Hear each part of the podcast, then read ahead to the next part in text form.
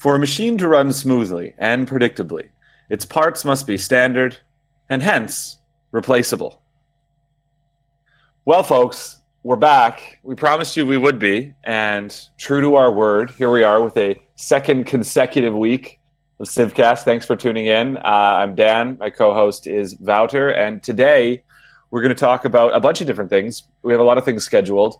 Um, we're going to touch on the Civcast challenge. We're going to talk a little bit about um, what we would do, how our approach would be to trying to procure the most gold per turn possible. I have some ideas, and let's just say maybe they don't involve Mapuche or Genghis Khan. Uh, we have some discussion we're going to have on map types and our approaches to the different maps and some of the new maps that we saw with the Rise and Fall expansion. We're going to talk about a couple of the uh, Rise and Fall additions, some of the mechanics that we didn't talk about last week, including emergencies and uh, the Alliance system, the updates on that. Um, but we're going to start it off with uh, a segment that Wouter and I discussed off camera uh, last week that we think you guys are going to like. And it's a segment that we're going to go a little bit more in depth on uh, an individual Civ on every week. We're going to play a game during the week with that Civ, and we're going to report back with our findings on that Civ and our findings on that game. And conveniently enough, the uh, segment is going to be called Report Back. So we're probably going to start with that. But uh, first things first, how rude of me, Wouter. How you doing, buddy? Hey, Dan. I'm doing great. Good, good. And this segment, this uh, report back, um, I think this is, I don't know what your thoughts are, but I think it's a really neat way to try and get people uh, a little bit more of a strategic and in depth view of one specific Civ every week. So, you want to maybe talk a little bit to people about the idea behind this uh, segment and then the Civ that we did this week? Yeah, sounds good. Okay, so um, the idea, Wouter, behind this segment. Um, you're the you're the strategy guy, the guy with a bit more of the strategic knowledge or know-how than my. Uh, I'm not going to say lazy or noob ass because I do know the game pretty well and I do play it pretty well. But you certainly have a few more hours into it than I do, and you have a bit more um, of a, a keen eye for the strategic elements. Let's just say. I so am a min-maxer in heart. Okay, maybe that's the word I should be looking for. Then. So what's what do you think? Um, about the Civ that we did this week. The Civ that we focused on was Nubia this week and a Amanitore. So, what was your approach to it, and uh, what's your experience with her as a Civ altogether? Um, I actually really like Nubia. Nubia has a really strong early game with their Pítati archers uh, which mm-hmm. are extremely powerful, especially combined with their ability to get plus 50% production uh, towards range units, and all range units gain 50% extra combat experience, which mm-hmm. means mm-hmm. in the early game you can push out a couple of slingers, use your gold to upgrade them to Pítati archers, and deal with some pesky neighbor that might be around. Which was exactly what I did in my game, actually. Um, I started in a pretty empty location, except for the fact that I had a very, very annoying and aggressive neighbor next to me who also had the nerve to forward settle me, and of course, who else but Shaka. Oh boy, good yes. times. Um, and I don't know if you have played a game as Shaka yet. Um, in the beginning, he is not that amazing, but once he gets towards his impi, he can be an unstoppable force. So I decided to take matters into my own hand, and the moment I unlocked my Pítati archers and had my army set up a little bit, I decided to take that uh, forward settled city uh, from him and uh, nice. uh, started to bash quite hard against all his units. And uh, the extra movement of the Pítati archer is is so useful in this. It means you can place your archers in the perfect location to just strike away at them. Uh, since it was early game, he didn't have his walls up and uh, mm-hmm. I was able to decimate his armies and cities relatively quickly, which gave myself a really nice upgraded army with a lot of promotions on my archers. Um, and uh, yeah, that was a really, really good start. After that, uh, things actually quieted down uh, a lot, and I just focused more on going for a cultural win. I had my mm-hmm. religion set up. I had some. Uh, uh, I had actually, by luck, got two relics from uh, tribal huts. So I went Nice. with a religion a little bit more focused on that. I didn't want to go Good. for religion victory itself, but just decided to run on the the, the culture and um, tourism early game from that, and afterwards just go for the um, uh, the musea and um, just grab all the artifacts around the world, and eventually succeeded in winning a cultural victory in this game. Awesome. Congratulations. Um, that's culture is maybe not the first, I guess, direction that people would think to look for uh, Nubia. Now, I in my game, I was, I mean, right off the bat, I kind of had a similar approach to yours. The Pítati Archer is insanely strong. So I got the stats up here right now. It does have a higher production cost slightly, but it has a higher combat strength, 17 versus 15, higher range strength, 30 versus 25. And the one thing I noticed that was probably the most significant and most beneficial to me in my game is it has higher movement, three versus two. Um, now, if you combine all that with uh, Nubia's Ta-Seti ability, now Ta-Seti gives uh, plus 50% production towards ranged units, and all ranged units gain 50% combat experience.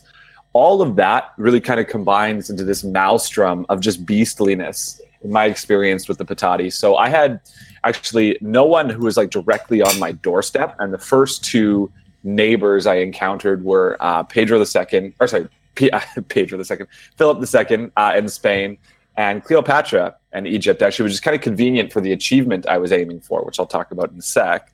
Um, but what I actually saw that kind of made my eyes widen up a little bit more was three uh, relatively peaceful city states on my border. I had Hong Kong, Brussels, and uh, I think Preslav was the other one. Uh, Preslav is militaristic, but the other two are not. And so, pretty early on, I rolled uh, the Pítati over those cities, like army of about I want to say I think it was six Pítati and one uh, warrior, and I was able to subjugate those three city states pretty quickly, and that gave me a significant spread across the continent I was on. Um, I was playing a fractal map, and uh, it- felt to me early on like it was a bit of a smaller continent. I kind of noticed that uh, north, south, east, west were kind of walled off in, in an islands format, and so I had these two not necessarily militaristic civs on my border. Uh, but when I got Hong Kong and Brussels, I was brushing right up against uh, Philip II, and he got kind of rattled about that. He told me about all the different kingdoms he owns and about how I was a heathen to God and blah, blah, blah. And so we engaged, um, and I managed to take his two frontline cities, again, primarily with um, an ar- army of Pítati archers at this point. And I guess the one thing that I really noticed was the movement and was the fact that these these guys can they can cover a lot of ground, I guess, in um, one turn. And I was able to really kind of maneuver them around uh, a pretty flat battlefield in a way that you know I could move um, out of range and yet still uh, combat his warriors or his. I think he had like crossbowmen by that point, and it was just really convenient. And um, I guess you know, not having played Nubia before this, maybe I didn't realize how just kind of synergistic um, Ta-Seti is with the Pítati. But to me, um, to make a long story even longer, um, I, I, le- I very much leaned in towards domination, um, and I wasn't successful. Ultimately, I, uh, I while I was fighting Philip, uh, Cleopatra engaged on me as well, and it just kind of got to that point in a Civ game where I was losing more than I was building, and it got a little frustrating. And so I decided um, that I would just I would re-roll, and so I re-rolled, and I didn't get quite as far into this second playthrough. But you know, to me, playing Nubia here was more about testing out the early time period because that's certainly when they're strong and um, I was impressed. I, I, really did enjoy the game, and I really did um, lean in, particularly to that unique unit, which I think is one of the strongest in the game. Oh yeah, definitely. I, I really love them, and it also like playing Nubia also changes up my initial civic tree uh, focus a little bit. Normally, I always go first for, to foreign trade, but mm-hmm. with with her, I always go for craftsmanship, so I can get that uh, Agoge uh, military policy, which gives another additional fifty percent production towards ancient and classical uh, range units, uh, also melee and anti cavalry. But with that, you Yeah. get an extra one hundred percent production towards uh, range units And with that, I just spam out uh, a, a, lot of slingers that I can upgrade towards the uh, the Pítati Archer later on. And uh, I don't know if you also did it, but I went for the uh, the first government was the oligarchy for not additional twenty yes. percent uh, extra unit experience and uh, th- that just makes them so powerful. They upgrade super quickly, get them to that level where they can shoot twice, and they're just a beast.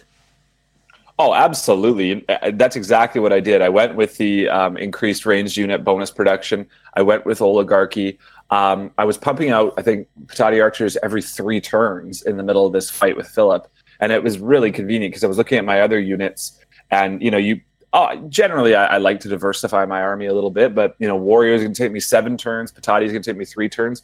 I know which direction I'm going to go. Yeah. Um, so leaning into it is really a great way to play Nubia. I think. Um, one thing I'm curious about too. I noticed that I got my um, my combat experience uh, levels up a lot quicker with the Pítatis, and since you know both of us, it sounds like we were playing more of an aggressive uh, angle to this, an aggressive approach.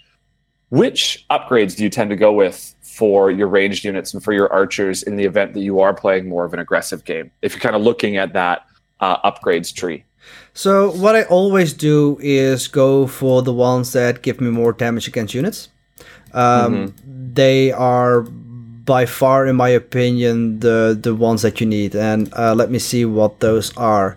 Uh, it's uh, at the Arrow Storm, which uh, you start with uh, Volley, which gives plus five range strength versus land units. Then you go to Arrow Storm, which gives another plus seven range strength versus land and naval units. Um, mm-hmm. Then uh, you can have two uh, different promotions. Um, I always go with suppression so that my archers also have a zone of control so that I can siege the city with my archers as well because yeah. when I'm playing as Nubia, I don't have a lot of other melee units around that can siege a city. So with yeah. this, I will also be able to um, use them to make the city, city not heal, which is super useful. And after that, I go for expert marksman for the additional attack per turn. Yeah, um, I went with emplacement. I didn't go with suppression. I guess that's probably not min maxing and that might not be smart. But one thing that I was thinking about as I was playing, actually, there's a uh, card, a red card, um, that gives a significant amount of um, like range strength if defending a city or range strength if garrisoned in a city. I can't remember what it's called. But as I was playing through this too, I was looking at, you know, if you were to go in the other direction, you go garrison, which gives you plus 10 combat strength when occupying a district or fort. Um, and then you later on go emplacement plus 10 combat strength and defending. I guess when defending versus city attacks is actually more when you are sieging though, right? Yeah. That would be like a mid that would be like a mid game. Yeah. But I guess if you were to combine that first ability maybe with um, Arrow Storm and I guess maybe suppression, you could actually pull off a pretty effective uh, defensive force as well, which is something that could have benefited me when Cleopatra was sieging my city. But yeah, I think the natural way to go and the way I went when I was in the midst of the attack was volley, arrow, storm, um, emplacement, and then expert marksman. Um, okay, uh, stepping back from the Pítati, which we both agree is a fantastic unit, uh, Nubian Pyramid. So uh, the improvement that unlocks the Nubian Pyramid, it, it goes with uh, masonry, I believe, and it must be built on desert, desert hills, or floodplains, plus one faith, receives additional yields from adjacent districts, plus one food if adjacent to a city center. Uh, for all of the districts that award adjacency bonuses, plus one of the appropriate yield if that district is adjacent. And of course, conveniently, it syncs up. Again, just really good job with the synchronicity here um, on the part of Firaxis, because this goes well with Amanitore's unique ability, Kandake of Meroe, which is plus 20% production towards all districts, rising to 40% if there's a Nubian pyramid adjacent to the city center. So, Wouter, what's your experience with that kind of really convenient and really synergistic relationship between the pyramid and uh, her ability? It's not the worst, but uh, my game that I played, um, I didn't have much uh, options to build it. I think I had a couple of places where I theoretically could have built it. Uh, one of which was next to my city center. But beyond that, in all my other cities, uh, there was just no desert to build it upon, or desert hill, or floodplain, except for one small patch of desert, which was completely in the middle of my like empire. There were no rivers nearby, so it wasn't really a good place for uh, building anything uh, like that.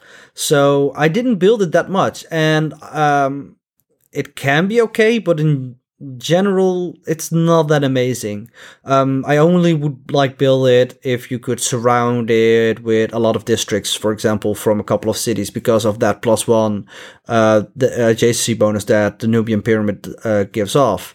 Um, next to the city center, I don't see that much use in it. It, give, it gives another 20% production towards all districts, but it's not that amazing that I would want that. There are a lot of things that usually also consent for uh, placement next to your city center. Uh, for example, your districts get an adjacency bonus from sitting next to your city center, and I usually find that more important than having a Nubian pyramid there. Uh, I'd rather have a Nubian pyramid one tile over, but the Nubian pyramids, the fact that they have to be on desert hills, desert or floodplains makes them a lot harder to actually place in places where you want them, and therefore yeah. I kind of forgo building them usually because it it just isn't good enough where I can place them.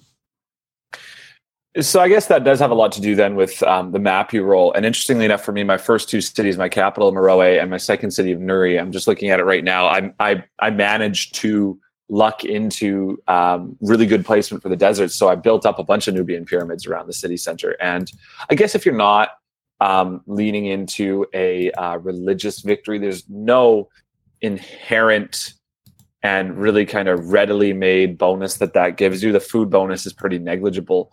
Um, the adjacency bonuses, though, I, you could probably lean heavily into the adjacency bonuses that they provide, right? I think that that would be a, a good way to play it.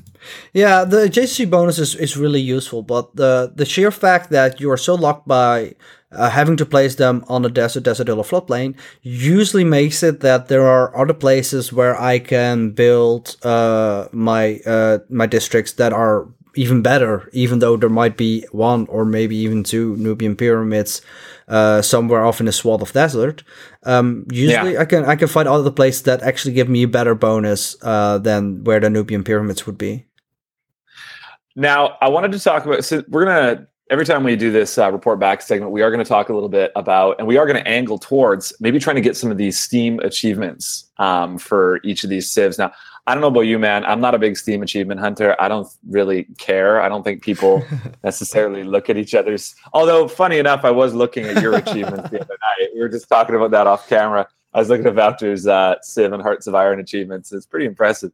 But um, I do think it's kind of fun. I mean, the achievements, Firaxis has done a good job, um, much like Paradox did, uh, if I remember, with EU4, at kind of creating some really specific and really fun um, achievements to go for there's two uh, that you can play on a regular with Nubia, and I definitely was set up to go for both. I had the chance to go for both, but these are two really hard achievements. And funny enough, actually, one of them is, according to the Steam community statistics, one of Nubia's achievements, the 25th Dynasty, is the lowest achieved achievement in the entirety of Civ 6, which I find that to be remarkable. It's at the very bottom.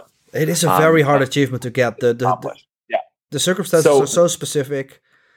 Yeah, exactly. So I'll read them out to the people, and then you could talk a little bit about the circumstances and how you might approach this. So the one with pyramids, pyramid scheme, as Nubia earns six different adjacency bonuses on a Nubian pyramid.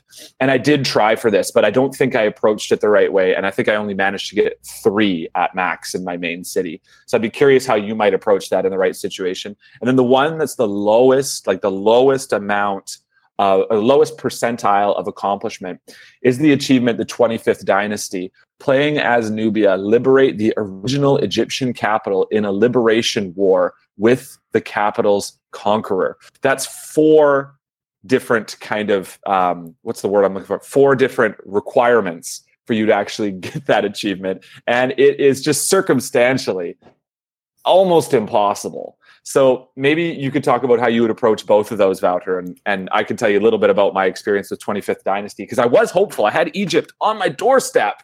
I was hopeful that I might have a chance to get towards that, but it just it, it never cropped up for me, and I can't imagine it would very often for people. So yeah, uh, let's start with that achievement because it, it, there's a reason why it's so hard. Uh, I thought uh, I specifically put Egypt in the game so that I might try for the achievement uh, because we discussed it before that we want to see if we can get the specific achievements for the specific um, uh, civilization that we're playing. And I thought actually that that things were looking really well for me. Um, Egypt was next to Scythia which is quite the aggressive uh, civilization. And yeah. they have been in a war a couple of times. Unfortunately for me, Egypt was the one that was winning all the time. Mm. And that is part of why it is so difficult. Um, you need to have Egypt in the game. You need to have Egypt to be in a position where she is next to somebody that actually wants to conquer her capital and that person also has to be able to conquer the capital, and only then you can try to take that capital back in a war of liberation. Um, but getting to those requirements in my game, that was never actually an option. Um, Egypt was in a war, but she was crushing it, which only made her stronger, which meant that nobody else was going to make a try at it. And the end of the game, um, nobody was coming close to actually fighting Egypt anymore at all. Um, so that is what probably makes the achievement such like uh, difficult to get for a lot of people um, unless you re-roll a lot of times and uh, you can't see it in the beginning if it will work or not. You can set things up. You can set things up on a smaller map uh, so that you have a very warlike civilization you and mm. egypt and perhaps another warlike civilizations for the maximum chance that egypt will be attacked.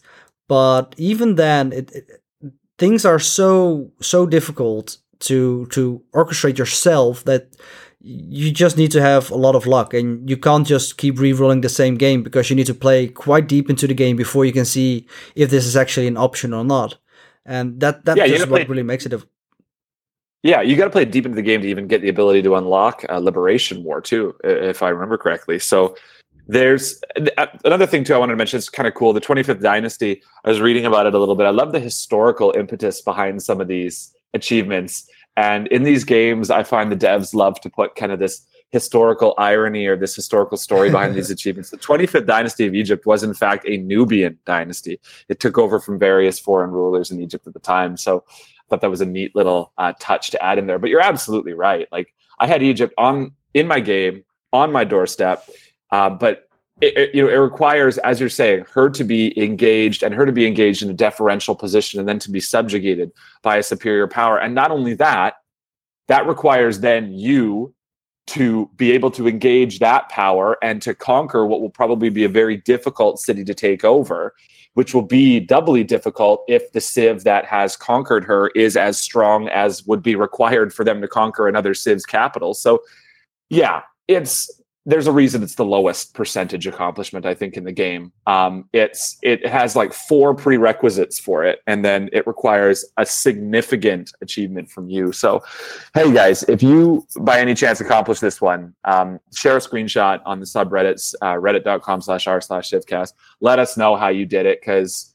I don't know, man. That one seems pretty tough. Uh, what about Pyramid Scheme, Wouter? I I tried for Pyramid Scheme, but in the end, it got a little frustrating, and I kind of dropped it. How might you approach getting that accomplishment? Well, it really depends. If I was achievement hunting, like some people do, I'm not an achievement hunter. I find them interesting, and if I get them, I'm like, oh, nice, and that's mm-hmm. it. I, I, I really don't don't put too much stock in it. Um, but if I were achievement hunting, I really wanted to get this achievement. I don't think I have it. Um, I would. You need to have a place where there is a desert or desert hill with six tiles surrounding it, which are empty and then just place two cities in suboptimal locations if necessary, so that both of those cities can place three districts each uh, surrounding them. Doesn't matter if they have bad adjacency bonus or not, just place any district, doesn't matter what district, and you get the achievement. But if you play mm-hmm. like a normal game uh, where you want this naturally to come up, that is going to be really, really difficult. Uh, the circumstances of the map world needs to be really powerful, and the districts that you build there will depend so much on, on what you need in the game itself. Like, it, it's really difficult to get it naturally, I think, and most people who go for it probably went for a specific, like, oh, if I can, like, build another three districts here, then I get this achievement, so let's build these districts, even though they're not in the best location ever. Hmm. Yeah. No. Fair enough. It's. I, I don't know. It, when I was trying to approach it, it was. It just seemed like there was a lot of logistics around it. It requires a lot of land, a lot of land that you don't already use, and I'm sure you know well into the time when you're able to build all these different districts. Most of the land surrounding the pyramids is going to be taken. So then it requires you taking land, perhaps it's being worked by a farm or um, a resource away, and putting a district there, or it, anyway, the point is, it also has a low Steam achievement percentage at only 0.1%. And I don't know if that's just because people aren't playing Nubia very much, but um, it, this one was, this one I think is less circumstantial. It has fewer prerequisites, but it's still difficult. It is. It's, it's yeah. still not one that, that and I don't achievement hunt either, but I think it's kind of just a fun objective to give yourself, particularly for us when we're doing this uh, report back segment. And I just I, I find that these two specific normal game achievements are two of the toughest ones, man. And uh, as I'm looking through this list here, I see some other ones that are kind of more funny and a little bit easier to accomplish. I don't I don't see that for Nubia. I see two really difficult achievements. So, folks, if you manage to pull this one off or either of these two achievements off, let us know post in the subreddit. Um, tell us how you did it because I don't know, man. Uh, I'm I'm pretty stumped by it. So, any other thoughts on Nubia? Anything you think we missed out on, Wouter? I think we covered them pretty extensively. I think you'd probably agree this is this is a strong civ, but oh, um, in your tiers, in your tiers, perhaps not God tier. I don't think it's God tier mostly because after the or the early game, after the Pítati archers are gone and she loses a little bit of strength just because the extra movement on the, uh, her archers is really really powerful. But you still will end up with a couple of uh, very highly uh, promoted um, range units, which can propel you into a very very favorable position later on in the game if you want to go domination or just protect yourself from enemy fire and stuff like that. Not God tier probably A tier still though. Their their uh, early game is just really good, and early game is where you snowball. So. Mm-hmm. What about in comparison to two of these post um, vanilla game civs that have come out uh, that are a bit more militaristically focused in the early game? How would you compare Amanitore to say uh, Genghis Khan and the Mongolians, or uh, say Shaka and the Zulu? Um, well, if you put them in like a cage match or anything like that, she will probably have to drop on Shaka the way I did, because Shaka mm-hmm. only really gets his militaristic power later on in the game when he can get his uh, impis and everything like that. Ikanda's a great uh, district and everything like that, but uh, the impi is really where it's at for him. Um, if compared to Genghis Khan, for example, Genghis Khan is uh, really, really powerful, and I think, mm-hmm. especially because it's cavalry versus uh, archers, I think Genghis might have to drop on her in this one. Just a little bit there, I think. Yeah, yeah, for sure. I really, I really like, and we can talk about this in a later episode. I really like Genghis and the Mongolians in this game, but I do definitely think that Amanitore would probably fall under his sword pretty easily. I'd be interested to see if someone did do one of those kind of early game militaristic um, pit battles between four to six of the early games who would come out on top. Um, all right. This was actually a super fun segment, buddy. I, I really enjoy this. Oh yeah, me too. It's um, great. Let's let's right now. Why don't you give us a sip I know you talked earlier about wanting to do the next report back with a rise and fall sip So who would you like us to do this week? Well, since we talked a little bit uh, about them, and uh, especially because I encountered them really well, and um, we could do Shaka because that's an interesting one. But my personal preference uh, probably goes towards Tamar because I find her really interesting and probably one of the most powerful civs in the expansion. Last week we talked about how I really like Korea, but Georgia with Tamar is insanely powerful because uh, when you get a golden age, you can still make the dedications and get probably another golden age going quite soon. So she's more of a passive kind of person where you can play a more like defensive gameplay, and Shaka's more of offensive gameplay. So, do you feel like conquering the worlds, or do you want to pacify the world?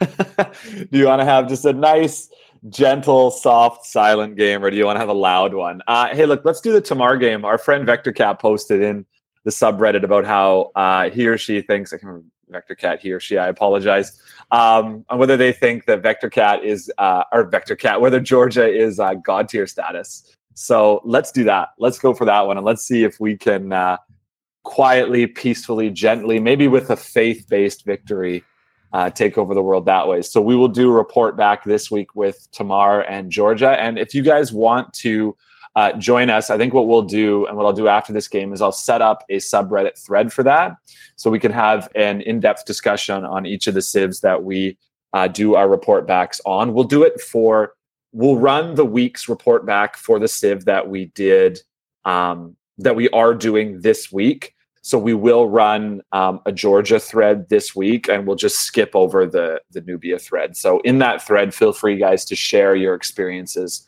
with Tamara and with Georgia. And uh, hopefully, it's just a fun way to get you guys to look more in depth at a Civ that you may or may not have uh, worked on much in the same way that the CivCast Challenge has done so in the past.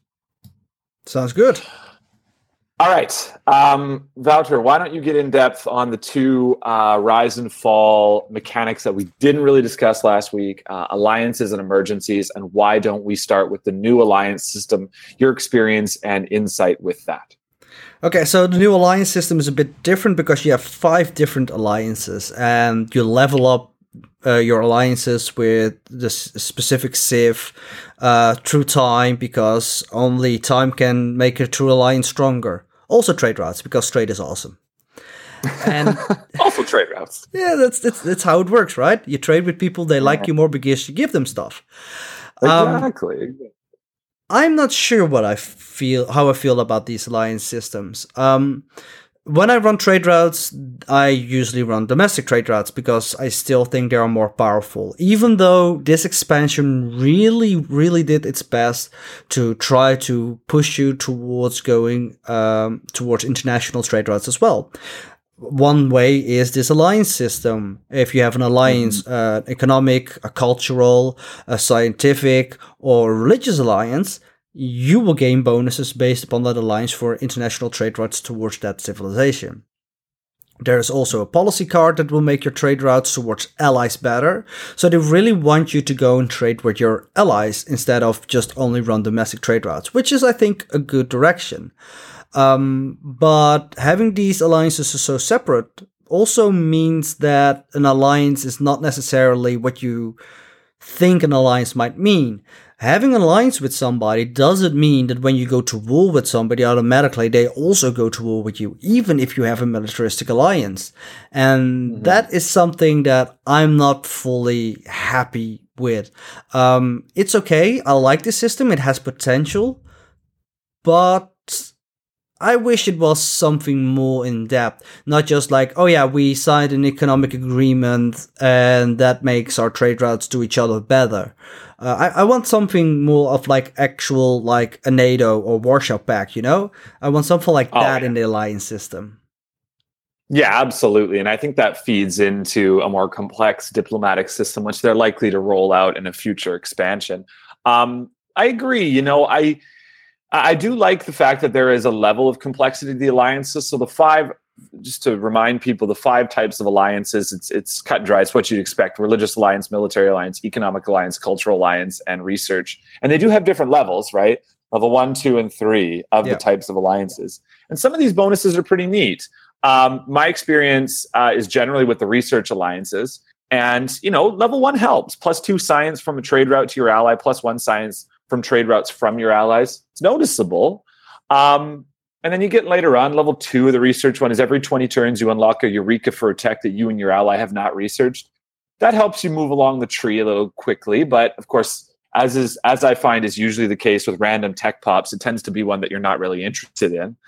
Um, one you're just about to get next turn by building an extra mine, uh, mine over Niter, for example. Yeah, exactly. Oh, th- oh, I got the eureka for that. Okay, well, I was just going to get it myself anyway, but thanks, game. Yeah. Uh, and then level three, allies receive accelerated research on techs that have been discovered by one civ, but not the other, and when researching the same tech currently.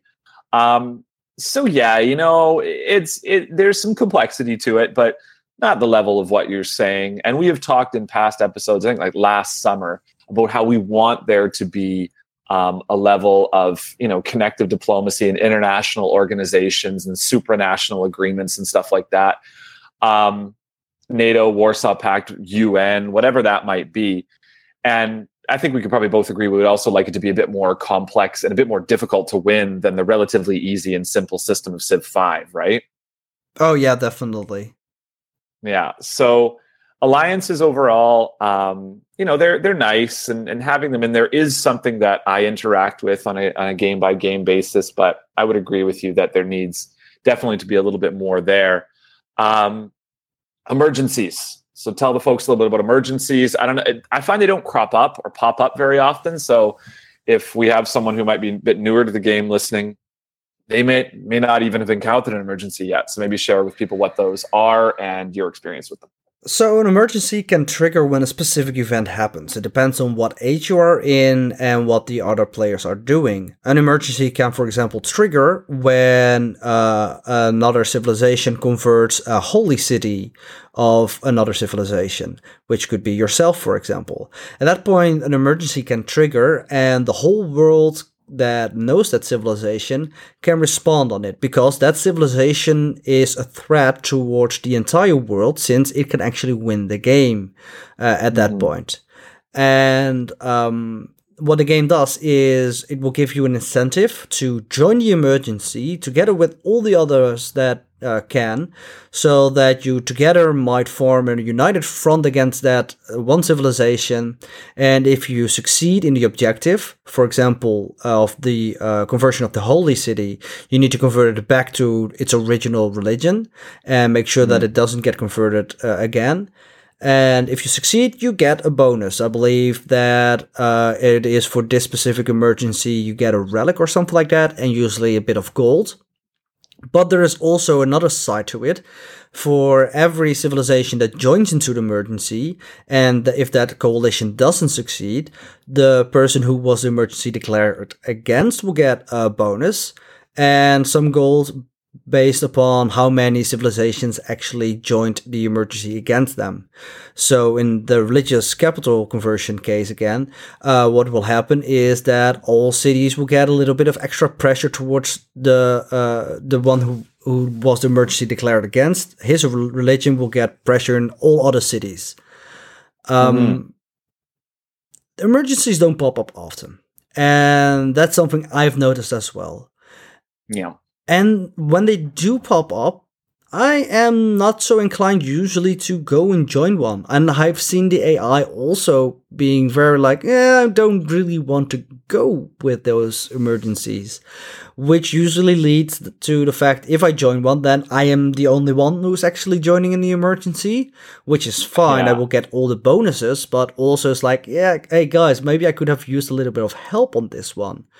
Uh, an emergency can also trigger, for example, when a city state gets conquered. So if you go and conquer with all your Pítati archers all the city states in your uh, neighborhood, the world might see you as a warmonger and a threat to the free cities in the world, and yeah. actually go ahead and uh, say like we want to take back the city, which is then their objective.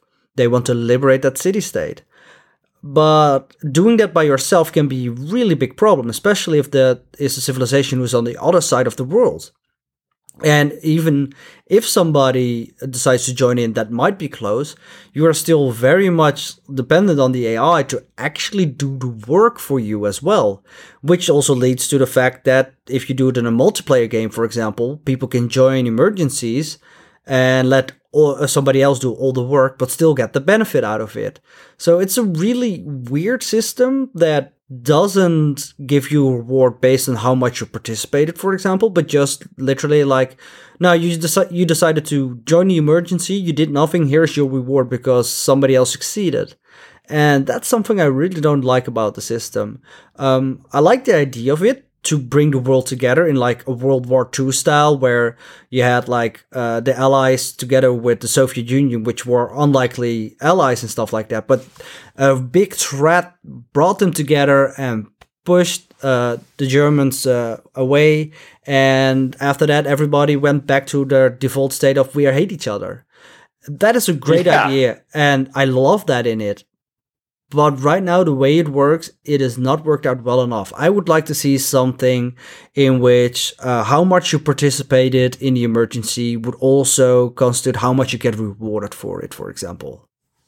Absolutely, it, it, should be proportional. I mean, I, I did all the one time I had um, an emergency that was actually pretty significant was a city-state based emergency, and I did all the heavy lifting. The two other people in the alliance with me did nothing; they just sat on the sidelines, and I went and liberated the city-state. I think there was two city-states actually. I, I think there's is there two in it? I feel like there's two in that game.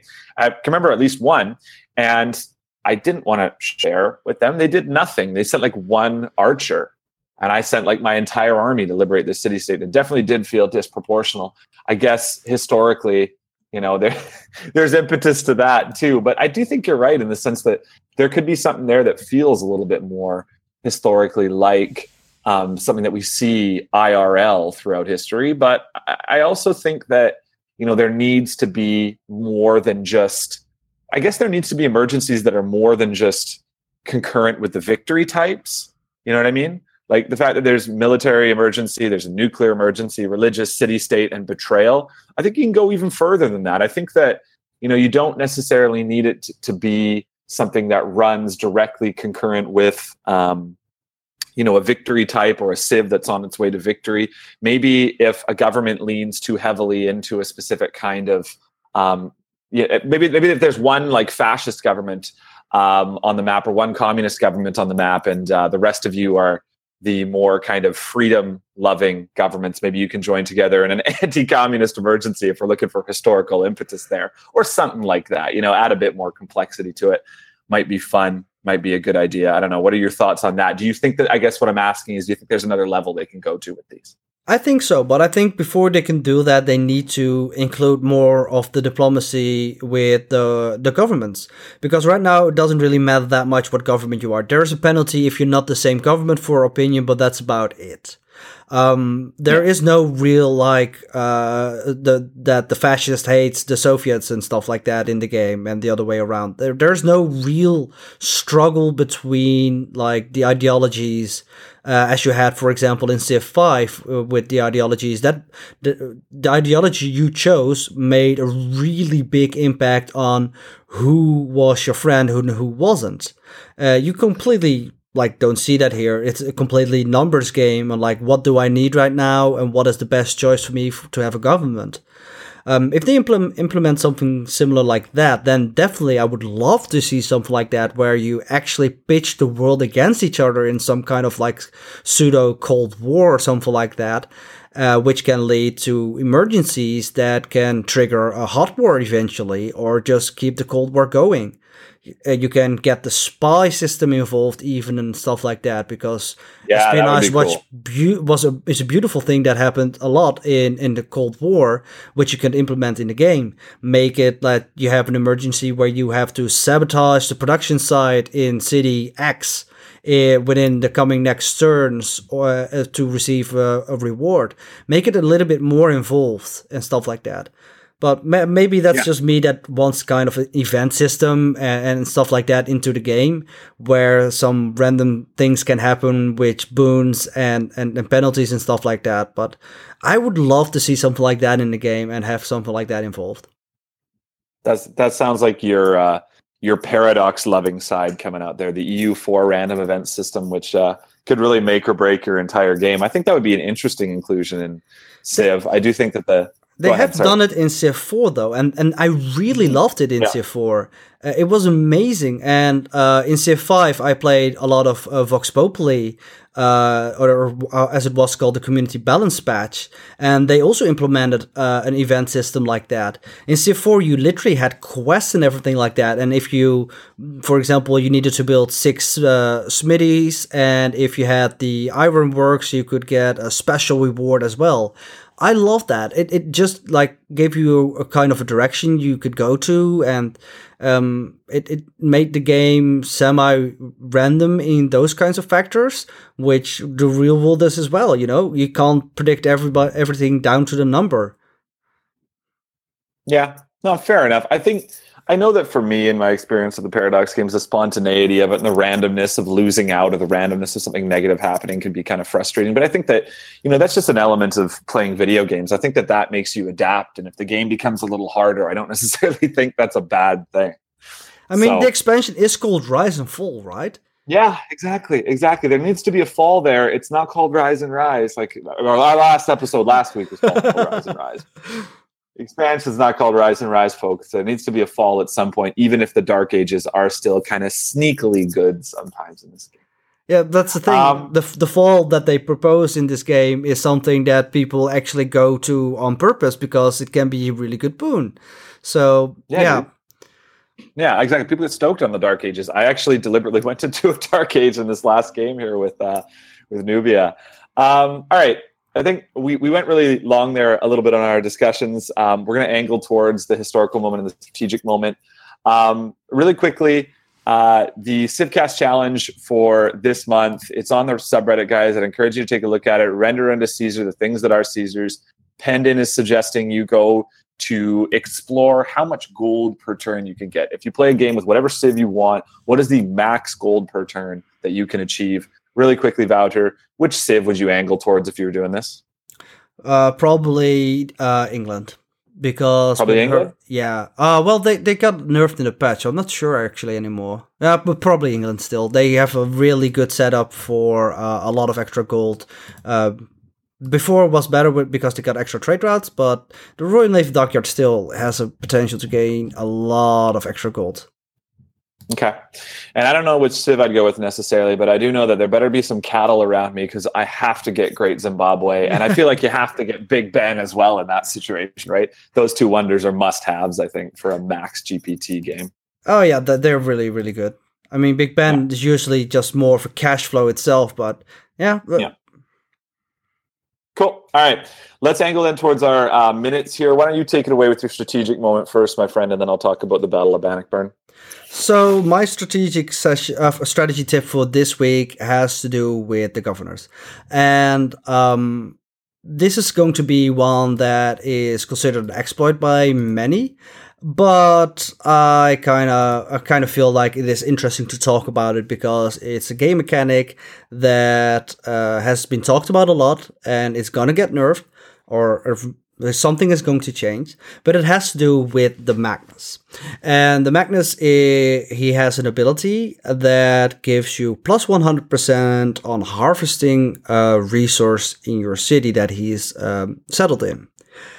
Now, what is the exploit? People use things like, for example, the ability of Nubia to have um, extra uh, production towards uh, range units. Um, to kind of abuse this. Because if you harvest, for example, a forest, you get an X amount of production from it. It will be modified by Nubia's ability uh, that you get plus 50% production towards uh, range units, for example, a Slinger, and therefore you will get 150% uh, extra yields from the forest that you just harvested. Well, most likely these will help you finish the archer that you just were building and then you will have some production overflow. Now, the production overflow will still be modified by that bonus that you got because that was the bonus that you started with. So, in this way, you can actually boost yourself to a higher level of uh, uh, extra production than you normally could. And that is kind of an exploit. For example, if you go with the, the Limes military policy, you will give plus 100% production towards defensive buildings. So you're building a wall, you have the Magnus in your city, you chop down a forest with Limes active, you get 200% from that chop uh, extra, and your production overflow will be high, and you decide, well, all of a sudden I can build the Great Library now in two turns because I have huge amounts of production overflow, and you can just build the Great Library in two turns. Um, like I said, a lot of people consider this kind of an exploit. Um, this is something that Firaxis has announced in their video about the upcoming spring patch. They were going to change. Um, how and what exactly wasn't announced, but it is an interesting thing to play around with. And um, even if the Magnus' ability goes away, it is still an interesting thing to keep in mind because even without the Magnus itself, there this kind of still works because this is inherently how the game works itself. Um, yeah. and and they haven't said that they wanted to change the game mechanics itself. So if you're building some walls and you have Limes active and you were thinking about chopping that forest down anyway because you were going to build a district there, do it mm-hmm. maybe a little bit before you want to build the district itself and get that extra little bit of production out of it. Do you think it's an exploit? Because an exploit would imply that it's a mechanic that's, you know, due to programming and code in the game is not being used in the manner in which it was intended. I feel like this sounds like it's being used exactly in the manner in which it's intended. I don't think it was intended to use the production overflow. Okay. I think that was an oversight by Firaxis, and I think that the Magnus ability uh, will uh, be limited in the way that it uh, doesn't influence production overflow. I'm not sure exactly how and they will do that because I don't think it is possible with the way they code up the game so far. But I think it, it, this is definitely not the way they intended to use it because okay. you, you can build wonders so quickly, spam out settlers super fast and everything like that. It's it, if you don't do it and other people do, then you will have a significant uh, penalty. And the AI, for example, doesn't use this. Uh, fair enough. I guess that makes sense. It, it's something the AI can't use, like because it requires a level of kind of subversive logic behind it or something like that. Yeah. Maybe that is kind of the wall that makes it an exploit. I guess. Yeah. And I think that's used. that's why most people see it as an exploit because you could get humongous profits out of it, especially early in the mm-hmm. game, which is where the difference is made usually. The AI won't be able to do this, which means that even on deity levels, you can uh, surpass AIs really quickly. Fair enough.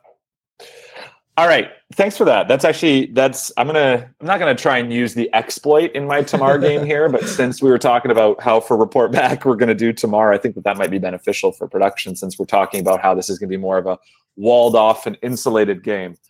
Um, my historical minute uh, won't surprise you folks if you know me. It, it concerns uh, Scotland and it concerns Robert the Bruce and his unique ability in this game, which is Bannockburn. Now, for those of you who don't know your Scottish history, and even those of you who know a little bit about it, the Battle of Bannockburn is a turning point in well, in British history, not just Scottish history. Um, you may not know this, but the Scottish and English kind of have a history of, of combating each other and kind of have a bit of a divisive history. That might that might surprise you to hear. Um, but in the uh, early 14th century, it was kind of reaching a point where it was clear that uh, there was going to be a massive conflict for independence. And really, there had been during the wars of Scottish independence at the tail end of the 13th century.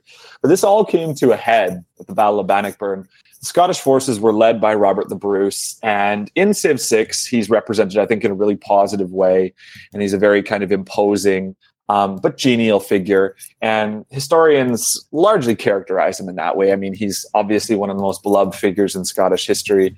Um, and he is generally recorded as being kind of this benevolent and good, if you know, military, militaristic and, and war focused uh, leader. But at the Battle of Bannockburn, um, you had a Scottish force which is outnumbered by the English force uh, by at least two to one, and you also had a Scottish force that was significantly um, under geared, I guess you could say. The English had um, quite fantastic regiments of longbowmen, which they'd used in plenty of wars, both against the Scottish and against other armies to that point. They had heavily armed cavalry. They had infantrymen that would have probably been um, at least equivalently geared to the Scottish, if not using um, better implements, both in terms of weapons and in terms of armor. The Scottish had an army that was um, conscripted, you know, conscripted a lot from men from the north and not necessarily men just from uh, Edinburgh proper. And so you had let's just call it undergeared cavalry, and you had men who perhaps didn't have direct experience in hand-to-hand combat with uh, the English or with any other significant invading force. Um, that is, is always the case. When you're country, when you're fighting on your land against an invading army, you tend to fight just that little bit harder. Um, and Bannockburn is interesting for a couple reasons. One of which is simply because you know wars and battles in that day and age you tended not to last very long. You have to think about proportionally populations and strength. You're measuring armies in the the thousands, and I'm talking about like four or five thousand was the strength of the Scottish army, and the strength of the English army is estimated by historians to be upwards of about twelve to thirteen thousand. So we're not looking at you know the Battle of the Somme where armies number in the tens and hundreds of thousands. Um, so the fact that the Battle of Bannockburn lasted two days is significant and unique in that sense. And I mean, I've been twice to the um, historical site that the National Trust has set up for the Battle of Bannockburn, and it's just a it's just an open field, quite frankly. Um, it's an open field surrounded by uh, a couple of rivers or burns. Um, and, you know, I, I always, when I'm there, envision this battle. You have the longbowmen in the rear flank of the English forces firing at what were largely charging light cavalry forces of the Scottish. Um, but through combination of sheer will, um, some expert maneuvering by Robert and his generals, they actually managed to pin the English into this really kind of boggy and swampy area of the battlefield where the horses were unable to maneuver and the men were really kind of, I guess, bogged down in this area. And so they were able to charge from the flanks onto this kind of hold up English force. Um, the Scottish forces were successful at really at, at routing the English forces. Um, casualties and losses for the Scottish forces, most historians put at only about one tenth of their force, whereas the English lost close to half of their force in this battle. Um, Robert really was a fantastic military commander, not just for his bravery and his strength and prowess on the field. He defeated an English lord in hand to hand combat before this battle. They basically charged at each other on their horses, and Robert very deftly kind of ducked underneath this guy's um, sword swipe and cleaved his head in two with an axe um, which really, I guess, would kind of get your men hyped if you saw your leader do that. Um, but he and his generals just did a fantastic job of uh, maneuvering their men around the English and of successfully defeating what was a professional English force that was led by Norman knights and by generals from all over England. So, following the Battle of Bannockburn, the English were forced into, um, a- after a few more successive battles where the Scottish were uh, successful at clearing out English and um, Anglo Irish forces from the territory. The English were forced into signing the Treaty of Edinburgh and Northampton, in which the English crown recognized full independence of the Kingdom of Scotland and acknowledged Robert the Bruce and his heirs and successors, successors, pardon me, as rightful rulers of the kingdom. So it was a seminal moment in Scottish history. The Scottish had been fighting for independence for a long time, but like they had been fighting pitched battles against the English for independence for the better part of about 50, 60 years by that point. And it's a celebrated moment for that reason. And so its utilization in um, in Civ 6 as kind of focused around this idea of ba- uh, wars for liberation is really cool. And Firaxis has done a really fantastic job of that. Um, if you're ever in Scotland, which of course I encourage you to do, um, you're likely to be in Edinburgh or Glasgow go visit the site of the Battle of Bannockburn. It's about a two-hour drive north, north, northwest, I think, from Edinburgh, so northeast from Glasgow, and it's just this really kind of um, beautiful open field that the National Trust has set up a lot of neat little monuments around, and they have these little cairns in the middle of the battlefield and stuff, and it's just a really kind of cool place to visit. Um, and you can learn a bit more about uh, a battle that was important to um, I know the legacy of my family and of my people, and really the legacy of Britain on a whole. So yeah, that's my historical several moments. that wasn't that, was, that wasn't just one moment, but I I tend to get a little uh, I tend to get a little off, not off topic, but get a little excited about talking about these things that I know a fair bit about. So I hope that was interesting, Wouter. I hope I didn't ramble too much. No, I actually find it really interesting, and it also like made me look at uh, Robert the Bruce's ability and Bannockburn, and uh, it also, especially what you said, but you always fight a little bit harder when you're on like your home territory and everything like that. Yeah. It also Yeah. made me wonder, like, why didn't they go for something like that? That that when they are on uh, inside your civilization borders, you get extra strength or something like that. We've seen that before. So Is yeah. there a Civ that has that? I feel like there's a Civ that does have that as I ability. think so as well. And if not right now, then there has been a Civ that had that. Because I know, for example, that Ethiopia had it in Civ 5. But Right. I'm not certain about this uh, iteration, to be honest. But that, that would fit, I think. It would, yeah, it would fit for sure. But one of these days, you're going to have to do a historical moment with some Dutch history for us, because I just I do not know enough about Dutch history, and I would love to learn a little bit more from you and from what you know for that. So maybe one of these days we'll swap it, and you'll do a historical moment, and I could do a strategic tip. That might be Oh, that sounds that sounds like a great idea. We should definitely do that. cool. All right. Um, is there anything else you can think of here? Anything else that uh, that we've been missing, or that we wanted to talk about that that might kind of be piquing your interest right now, in the tip of your tongue? No, I think uh, we covered it all for today, and uh, I'm gonna get ready to play my game as Tamar. Perfect. Um, and like we said, I encourage you guys to uh, follow along with our report back segment. We're going to post about it on uh, the subreddit. I also encourage you, of course, to follow uh, Pendon's ongoing monthly Civcast challenges. And I think that we're going to have an update on the recording of a separate episode for that, um, maybe even next week. So yeah, keep up with that, guys. Um, like I said, we're gonna obviously try and do this every week, and you know this this ran pretty smoothly. So we'll see where we're sitting at next week. Um, we'll talk about uh, our experience with our game with Tamar. We'll talk as we're coming to the end of April here. I think we'll probably talk about the Civcast challenge and our our rundown of that next week. Maybe even touch on uh, what we might want to do for the next months. Um, as always, follow us on Reddit, reddit.com slash r slash civcast if you have anything to contribute, anything you want to say. I loved some of the interactions we had last week. Um, after Kyle posted the episode, I saw that a few of you guys were very complimentary, and thank you for your kind words. Thanks for sticking with us. Um, keep posting, keep letting us know what you want us to talk about. If there's segment ideas you have, let us know. Um, and we'll keep just trying to gear this show, show towards what we think you guys want to hear because that's what we're here for. We like talking to each other. We like talking about this game, but ultimately, if we're just talking about random crap, you guys might not tune in every week. So if you got stuff you want us to talk about, I don't know, let us know, and we'll see if we can integrate it into the show as best we can. Um, beyond that, thanks for listening. Hit the subscribe button, and until next week, I don't believe in astrology.